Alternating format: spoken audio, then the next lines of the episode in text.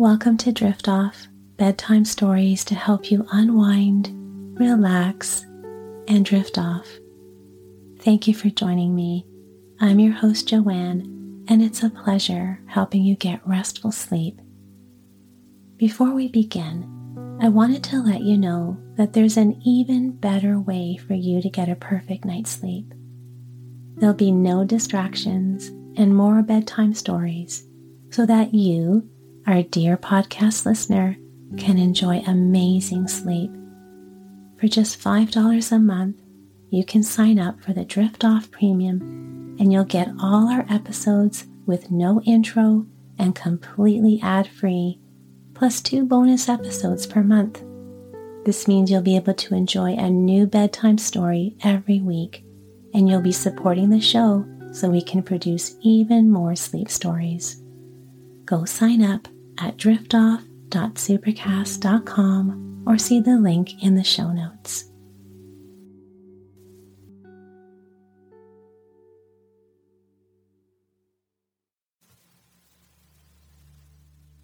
Tonight I will be reading a Chinese tale called The Magic Brocade from the picture book A Tale of China.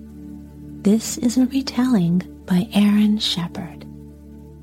In order to save his mother's life, a young man named Chen must reclaim her exquisite brocade from the fairies of Sun Palace. Chen goes on a challenging journey over a fiery mountain and the icy sea. But even if he succeeds in finding his way to Sun Palace, will the fairies give back the magic brocade? Well, let's find out together. And so, as always, my friend, settle in comfortably under the covers. Take a full, comfortable breath. And as you exhale, relax and let go. Allow any tension to just melt away, letting your body sink deeper and deeper down into the softness of your bed. There is nothing else to do and nowhere else to be. So just lay back, relax, and enjoy the story. Once in China, there lived an old widow and her son Chen. The widow was known all over for the brocades that she made on her loom. Weaving threads of silver, gold, and colored silk into her cloth, she made pictures of flowers, birds, and animals so real they seemed almost alive. People said there were no brocades finer than the ones the widow wove. One day, the widow took a pile of brocades to the marketplace where she quickly sold them. Then she went about buying her household needs. All at once she stopped. Oh my! Her eye had been caught by a beautiful painted scroll that hung in one of the stalls. It showed a marvelous palace, all red and yellow and blue and green reaching delicately to the sky. All around were fantastic gardens, and walking through them, the loveliest maidens. Do you like it? asked the stall keeper. It's a painting of Sun Palace. They say it lies far to the east and is the home of many fairy ladies. It's wonderful, said the widow with a shiver and a sigh. It makes me want to be there. Though it cost most of her money, the widow could not resist buying the scroll. When she got back to her cottage, she showed it to her son. Look, Chen, have you ever seen anything more beautiful? How I would love to live in that palace, or at least visit it. Chen looked at her thoughtfully. Mother, why don't you weave the picture as a brocade? That would be almost like being there. Why, Chen, What a marvelous idea! I'll start at once. She set up her loom and began to weave. She worked for hours, then days, then weeks, barely stopping to eat or sleep. Her eyes grew bloodshot and her fingers raw. Mother, said Chen anxiously, shouldn't you get more rest? Oh, Chen, it's so hard to stop. While I weave, I feel like I'm there at Sun Palace and I don't want to come away. Because the widow no longer wove brocades to sell, Chen cut firewood and sold that instead. Months went by, while inch by inch the pattern appeared on the loom. One day, Chen came in to find the loom empty and the widow sobbing. What's wrong, mother? he asked in alarm. She looked at him tearfully. I finished it. The brocade was laid out on the floor, and there it all was the palace reaching to the sky, the beautiful gardens, the lovely fairy ladies. It looks so real, said Chen in amazement. I feel like I could step into it. Just then, a sudden wind whipped through the cottage. It lifted the brocade, blew it out of the window, and carried it through the air. The widow and her son rushed outside, only to watch the brocade disappear into the east. It's gone, cried the widow, and she fainted away. Chen carried her to her bed and sat beside her for many hours. At last her eyes opened. Chen, she said weakly, you must find the brocade and bring it back. I cannot live without it. Don't worry, mother. I'll go at once. Chen gathered a few things and started to the east. He walked for hours, then days, then weeks, but there was no sign of the brocade. One day, Chen came upon a lonely hut. Sitting by the door was an old, leather skinned woman smoking a pipe. A horse was grazing nearby. Hello, dearie, said the woman. What brings you so far from home? I'm looking for my mother's brocade. The wind carried it to the east. Ah, yes, said the woman, the brocade of Sun Palace. Well, that wind was sent by the fairy ladies of the palace itself. They're using the brocade as a pattern for their weaving. But my mother will die without it. Well, then, you had best get it back. But you won't get to Sun Palace by foot, so you'd better ride my horse. It will show you the way. Thank you, said Chen. Oh, don't thank me yet, dearie. Between here and there, you must pass through the flames of Fiery Mountain. If you make a single sound of complaint, you'll be burnt to ashes. After that, you must cross the icy sea. The smallest word of discontent, and you'll be frozen solid. Do you still want to go? I must get back my mother's brocade. Good boy. Take the horse and go.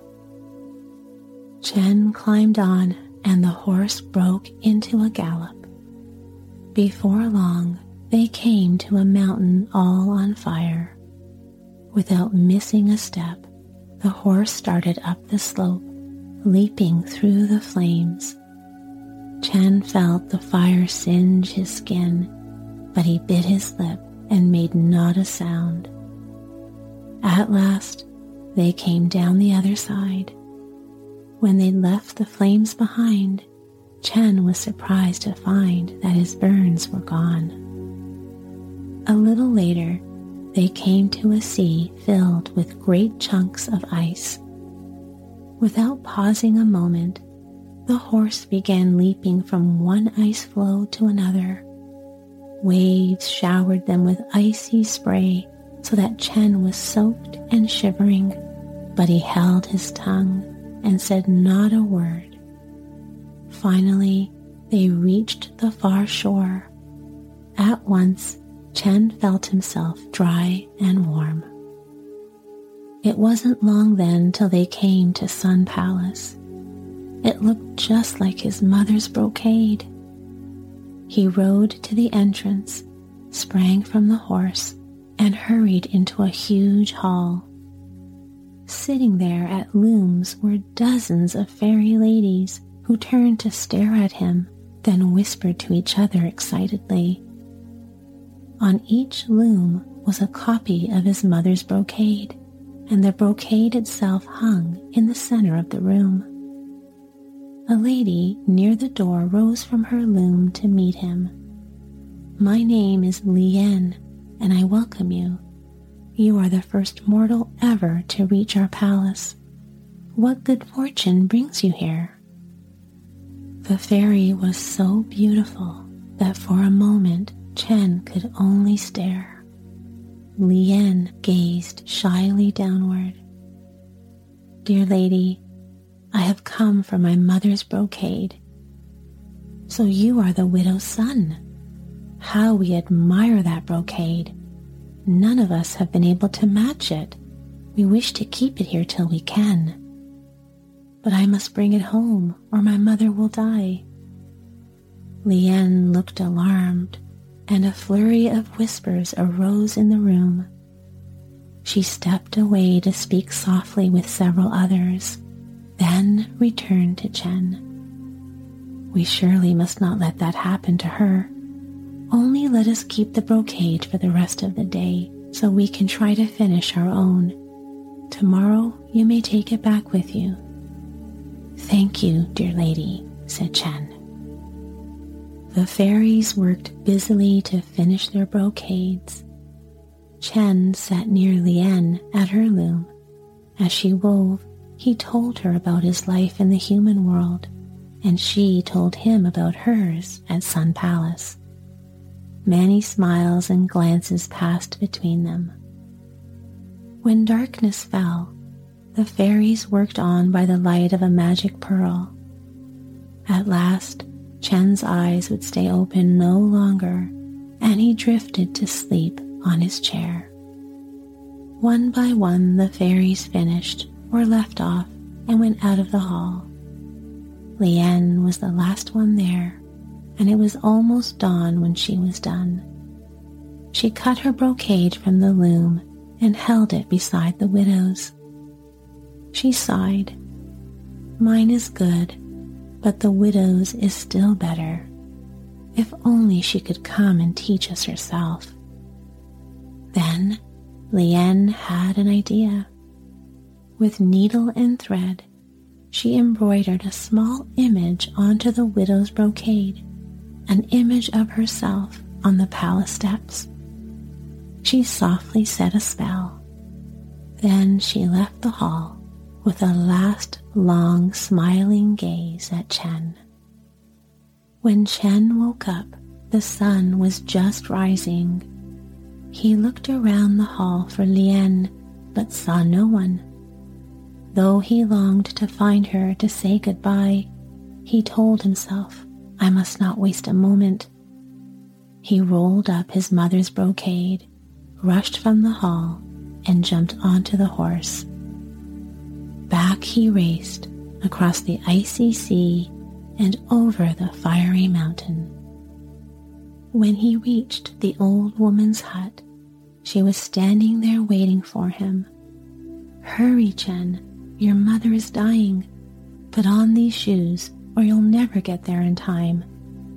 Chen put them on. One step, two, three. Then he was racing over the countryside faster than he could believe possible. In no time, he was home.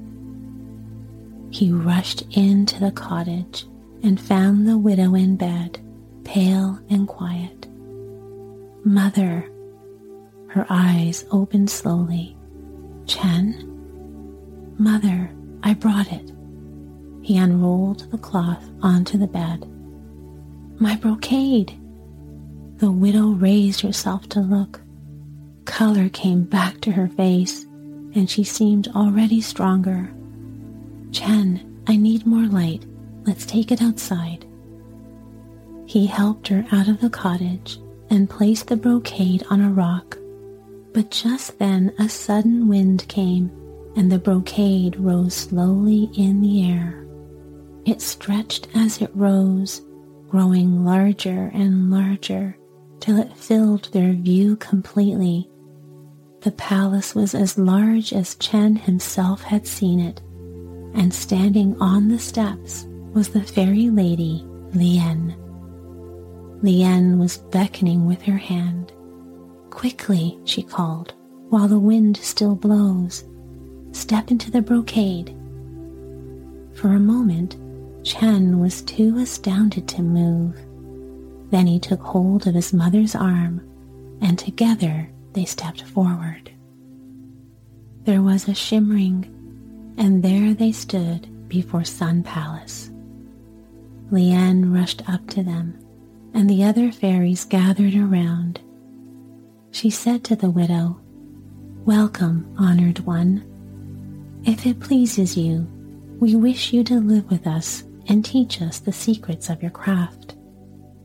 Nothing could please me more, cried the widow.